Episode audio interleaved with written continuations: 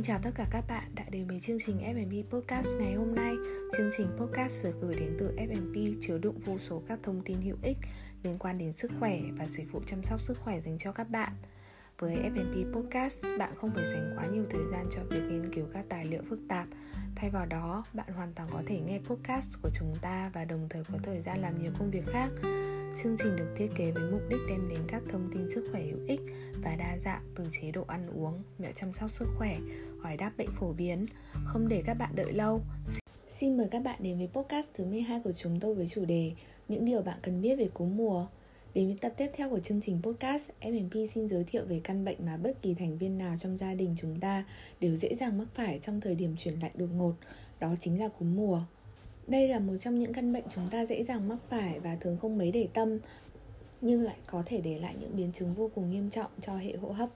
Bên cạnh những gương mặt diễn giả vô cùng quen thuộc như bác sĩ nhi khoa Philip Colin, y tá nhi khoa Lê Hồng, Đến với chủ đề ngày hôm nay, chúng ta sẽ đến với một gương mặt quen thuộc khác trong ngành đa khoa, đó chính là bác sĩ Brian McNaugh. Bác sĩ William Brian McNaugh là giám đốc y khoa toàn thời gian ở AMP tại Hà Nội trong 12 năm. Ông học ở Anh và bắt đầu hành nghề y khoa ở Canada vào năm 1981.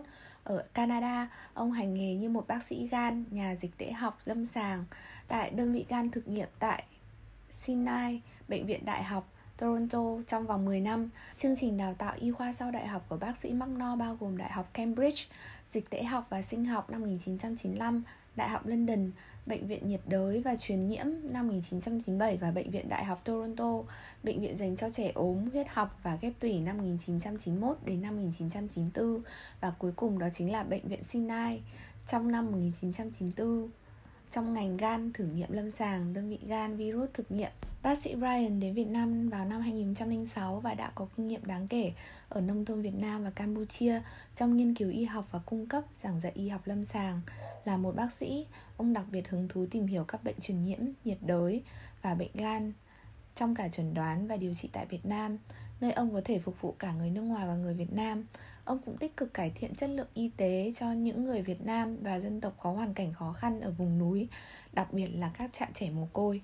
Ông đã tham gia vào nhiều nhiệm vụ y tế cá nhân cũng như các tổ chức phi chính phủ và phòng khám được tài trợ ở miền Bắc, Trung và Nam Tây Nguyên của Việt Nam. Ông đã viết một số bài báo y tế trong nước, diễn thuyết thường xuyên và đồng chủ trì các chương trình phát thanh y tế hàng tuần trên đài Tiếng Nói Việt Nam.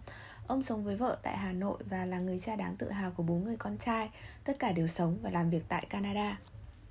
Ngay sau đây, chúng ta hãy bắt đầu vào chủ đề chính, đó chính là tìm hiểu về căn bệnh cúm mùa.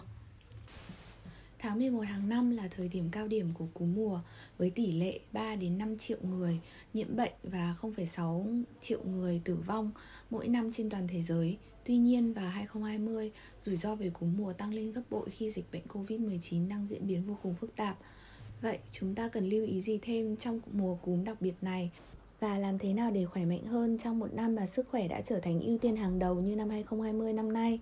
Trong podcast lần này không chỉ đề cập riêng về bệnh cúm mùa, chúng tôi còn đề cập đến một trong những vấn đề mà rất nhiều mẹ bầu đặt câu hỏi ra, đó là làm sao để bảo vệ sức khỏe bản thân với các mẹ và các bé. Và trong phần cuối của chương trình podcast, MMP sẽ chia sẻ về lựa chọn thế nào về vaccine cúm phù hợp cho sức khỏe của bản thân và cho các thành viên trong gia đình. Đầu tiên, chúng ta sẽ tìm hiểu về cách thức truyền nhiễm. Cúm mùa lây lan theo hai đường chính và điều đáng lo ngại hơn cả là tỷ lệ trẻ bị lây nhiễm cao hơn nhiều so với người lớn. Cách đầu tiên đó là lây lan theo đường giọt bắn đường hô hấp. Người bị bệnh khi hắt hơi hoặc ho sẽ phát tán virus qua giọt chất nhầy của mắt, mũi hoặc miệng của người khác có mặt trong bán kính từ 1 đến 2 mét. Khi hắt hơi hoặc ho sẽ lan truyền đến hơn nửa triệu hạt virus. Cách thứ hai đó chính là tiếp xúc, lây truyền từ mắt, mũi, miệng, từ các bề mặt bị lây nhiễm hoặc do tiếp xúc trực tiếp tới cá nhân. Vậy, tỷ lệ mắc bệnh và tử vong sẽ như thế nào?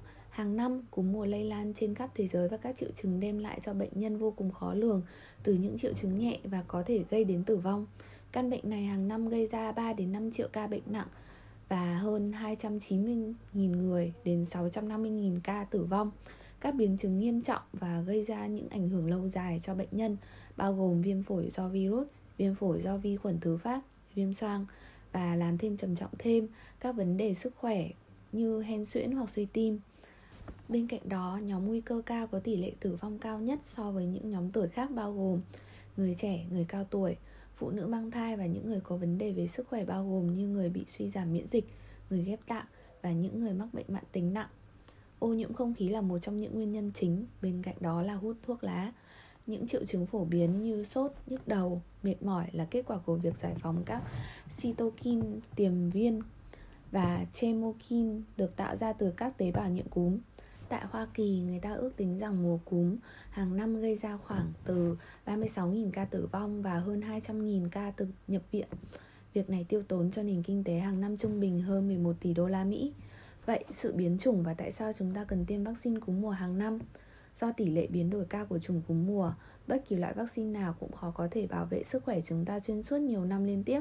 Hiệu quả của vaccine được ước tính vào khoảng 25 đến 60%. Vì vậy, hàng năm Tổ chức Y tế Thế giới sẽ dự đoán chủng cúm nào có khả năng phát triển mạnh mẽ nhất trong năm tới và định hướng các công ty dược sản xuất vaccine theo hướng phòng chống các chủng cúm đó. Vaccine không bao gồm tất cả các loại chủng hoạt động trong bất kỳ mùa cụ thể nào, do đó đôi khi một chủng cúm mới hoặc bị bỏ sót không bao gồm trong nhóm chủng có trong vaccine có thể phát triển phổ biến và rộng rãi. Vaccine tạo ra miễn dịch sau khi khoảng 2 tuần. Tiêm phòng cúm theo mùa là cách hiệu quả nhất để tiết kiệm chi phí, đặc biệt là cho trẻ em và người già. Tiếp theo, chúng ta sẽ tìm hiểu cúm mùa và tiêm phòng cúm trong kỷ nguyên Covid-19. Việc lây nhiễm một mầm bệnh không có nghĩa là cơ thể ta sẽ loại trừ việc đồng nhiễm với một hoặc nhiều mầm bệnh khác. Mùa đông năm nay, nhiều khả năng sẽ chưa có loại vaccine COVID-19 thực sự hiệu quả. Do đó, chúng ta sẽ phải trực tiếp đối mặt và đồng thời với các chủng cúm kèm theo COVID-19. Cho đến nay, có vẻ như các chủng hiện tại sẽ có hai loại virus này kết quả lâm sàng không tồi tệ hơn đáng kể so với nhiễm một mình Covid-19. Dù vậy, hiện tại ta biết rằng hai loại virus cúm mùa và Covid-19 này có thể đồng nhiễm trên cùng một bệnh nhân. Theo nghiên cứu cho thấy tình trạng của bệnh nhân đồng nhiễm và vừa nhiễm Covid-19 là không mấy khác biệt. Ngoài ra, việc tiêm phòng cúm toàn dân sẽ giảm thời gian ở lại bệnh viện do các biến chứng để lại và vì vậy sẽ giảm bớt áp lực cho đội ngũ y tế và các hệ thống y tế trong việc đối phó với Covid-19 và cúm mùa trong cùng một thời điểm. Năm nay chúng ta sẽ phải đối mặt với thách thức lớn hơn hết. Bệnh cúm mùa chưa hoàn toàn được phòng chống cùng với đại dịch Covid-19. Trẻ em dễ mắc cả hai bệnh so với người lớn. Đặc biệt, trẻ có thể bị đồng nhiễm hoặc có thể truyền virus qua đường hô hấp cho người khác. Chúng ta vẫn chưa hiểu biết đầy đủ về phản ứng miễn dịch đối với loại bệnh virus này. Rối loạn điều hòa miễn dịch là một trong những đặc điểm thường thấy ở những người mắc bệnh COVID-19 nặng và có khả năng là lời giải thích cho các hội chứng viêm kết hợp với các biểu hiện thường thấy ở các bệnh Kawasaki và hội chứng sốc nhiễm độc ở trẻ em. Hiện nay, dữ liệu về bệnh lâm sàng và mức độ nghiêm trọng của bệnh đồng nhiễm cúm A và SARS-CoV-2 còn rất hạn chế. Bội nhiễm vi khuẩn là một trong những biến chứng nguy hiểm nhất của bệnh cúm. Việc chủng ngừa bệnh cúm và bệnh phế cầu khuẩn sẽ rất quan trọng để giảm thiểu những bệnh nhiễm trùng này. Việc chủng ngừa là rất quan trọng đối với trẻ em những người được biết là đóng vai trò quan trọng đối với bệnh truyền của cúm và phế cầu của người già. Tiếp theo, chúng ta sẽ tìm hiểu đến giảm tỷ lệ tử vong do Covid-19 sau khi tiêm phòng cúm. Một nghiên cứu mới thuần tập hồi cứu liên quan đến 92.000 bệnh nhân mắc Covid-19 ở Brazil cho thấy tỷ lệ mắc các bệnh nghiêm trọng, cần hỗ trợ máy thở và số ca tử vong đã giảm đáng kể sau khi tiêm vaccine cúm. Điều này chỉ ra rằng chủng ngừa vaccine cúm được khuyến khích sử dụng càng rộng rãi, càng tốt để giảm thiểu tình trạng nghiêm trọng của Covid-19, đặc biệt ở những nhóm có nguy cơ cao, phụ nữ có thai, người cao tuổi và trẻ nhỏ. Tiếp đến, các nhà nghiên cứu đã xem xét tỷ lệ tử vong giữa bệnh nhân được tiêm chủng và không được tiêm chủng trong cùng một cơ sở. Họ phát hiện ra rằng tỷ lệ tử vong do Covid-19 đã giảm 18% ở nhóm được tiêm cúm. Mang thai và cho con bú luôn là thời điểm mà sức khỏe người mẹ cần được bảo vệ cao nhất. Một trong những căn bệnh phổ biến mà các mẹ dễ mắc phải đó chính là cúm mùa. Đã vô vàng các ba mẹ đặt ra những câu hỏi ví dụ như, có nên tiêm cúm khi đang mang thai hay không? Liệu tiêm cúm có ảnh hưởng đến quá trình mang thai của người mẹ hay không? Liệu có tác dụng phụ nào ảnh hưởng đến con hay không?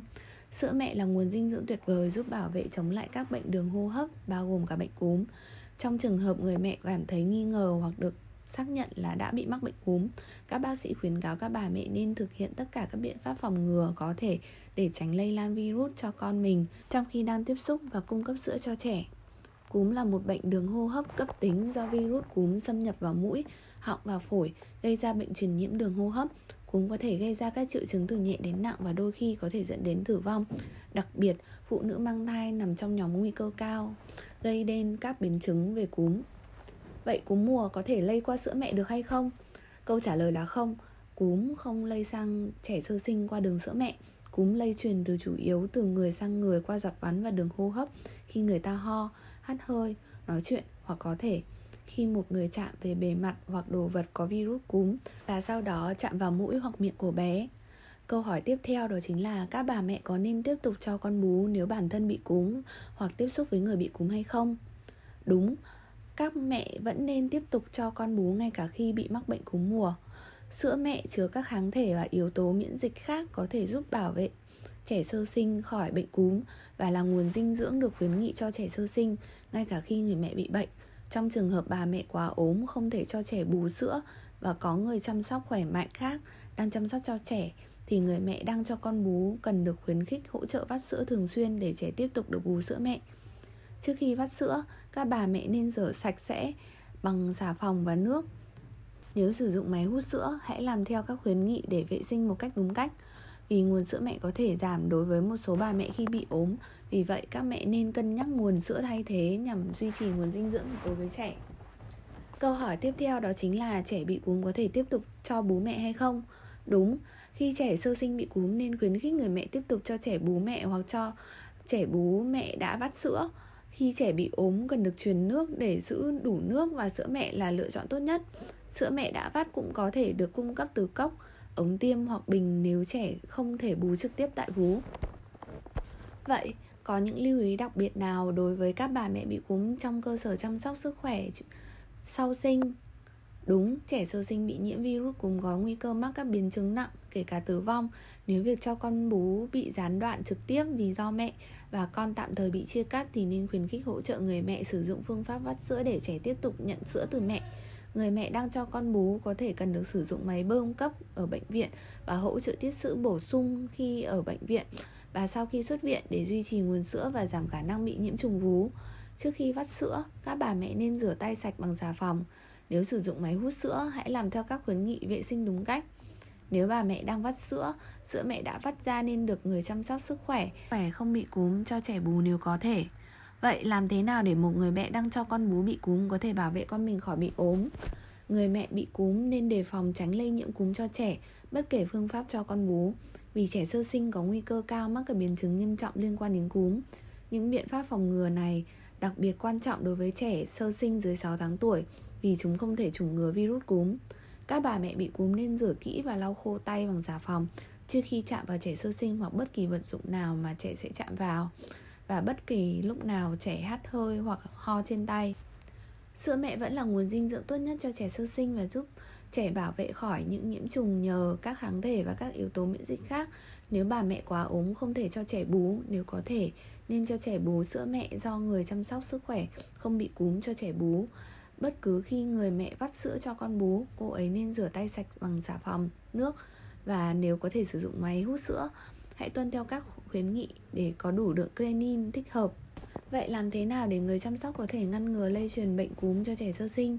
Tiêm chủng cho phụ nữ mang thai và cho con bú giúp giảm nguy cơ bệnh cúm cho chính họ và cho trẻ sơ sinh để bảo vệ trẻ sơ sinh, đặc biệt là trẻ dưới 6 tháng tuổi không thể tiêm chủng, cha mẹ, anh chị em, các thành viên trong gia đình từ 6 tháng tuổi trở lên và những người chăm sóc khác nên tiêm phòng cúm hàng năm, trừ những trường hợp hiếm hoi. Các hành động phòng ngừa hàng ngày như tránh tiếp xúc gần đối với người bị bệnh, che mũi và miệng bằng khăn giấy khi hắt hơi hoặc ho và vứt khăn giấy đi ngay sau đó. Thực hành vệ sinh tay đúng cách và khử trùng bề mặt cũng có thể giúp bảo vệ tất cả các trẻ sơ sinh khỏi bệnh cúm, dù chúng có thể bú sữa mẹ hay không. Sữa mẹ là nguồn dinh dưỡng tốt nhất cho trẻ sơ sinh và giúp bảo vệ khỏi những nhiễm trùng nhờ kháng thể và yếu tố miễn dịch khác. Trẻ sơ sinh bú sữa mẹ ít khi bị nhiễm trùng, kể cả các bệnh hô hấp nặng hơn, trẻ không được bú sữa mẹ. Khi người mẹ bị cúm, sữa mẹ có thể chứa các kháng thể có thể giúp bảo vệ trẻ sơ sinh khỏi bệnh cúm và sữa mẹ là nguồn dinh dưỡng được khuyến nghị dành cho trẻ sơ sinh ngay cả khi người mẹ bị bệnh. Tiếp theo đến với câu hỏi thuốc chủng ngừa cúm có an toàn cho các bà mẹ đang cho con bú và trẻ sơ sinh của họ hay không? Đúng, tiêm phòng cúm là an toàn cho phụ nữ đang cho con bú và trẻ sơ sinh từ 6 tháng tuổi trở lên. Trên thực tế, những phụ nữ đang chủng ngừa cúm, đang mang thai hoặc đang cho con bú sẽ phát triển các kháng thể chống lại các bệnh cúm mà họ có thể chia sẻ đối với con qua sữa. Nuôi con bằng sữa mẹ có thể cung cấp một số biện pháp bảo vệ chống lại cúm cho trẻ sơ sinh, kể cả trẻ dưới 6 tuổi chưa được chủng ngừa cúm. Nên tiêm phòng cúm hàng năm cho tất cả những người từ 6 tháng tuổi trở lên, trừ một số trường hợp hiếm hoi và đặc biệt quan trọng đối với phụ nữ mang thai. Ngoài ra, để bảo vệ trẻ dưới 6 tháng tuổi khỏi bệnh cúm, những người xung quanh trẻ sơ sinh cũng nên tiêm phòng cúm. Chương trình podcast hôm nay của FMB đã gần đến hồi kết. Cảm ơn các ba mẹ đã tham gia chương trình ngày hôm nay và hy vọng ba mẹ có các thông tin hữu ích về căn bệnh cúm mùa này. Bên cạnh đó, FMP liên tục tổ chức các workshop về kỹ năng nuôi dạy và sơ cấp cứu dành cho gia đình và trẻ nhỏ. Hãy để FMP đồng hành cùng hành trình chăm sóc sức khỏe dành cho gia đình bạn. Và đừng quên chờ đón tập podcast tiếp theo cùng các bác sĩ quốc tế vào thời gian tới. Chào tạm biệt và hẹn gặp lại!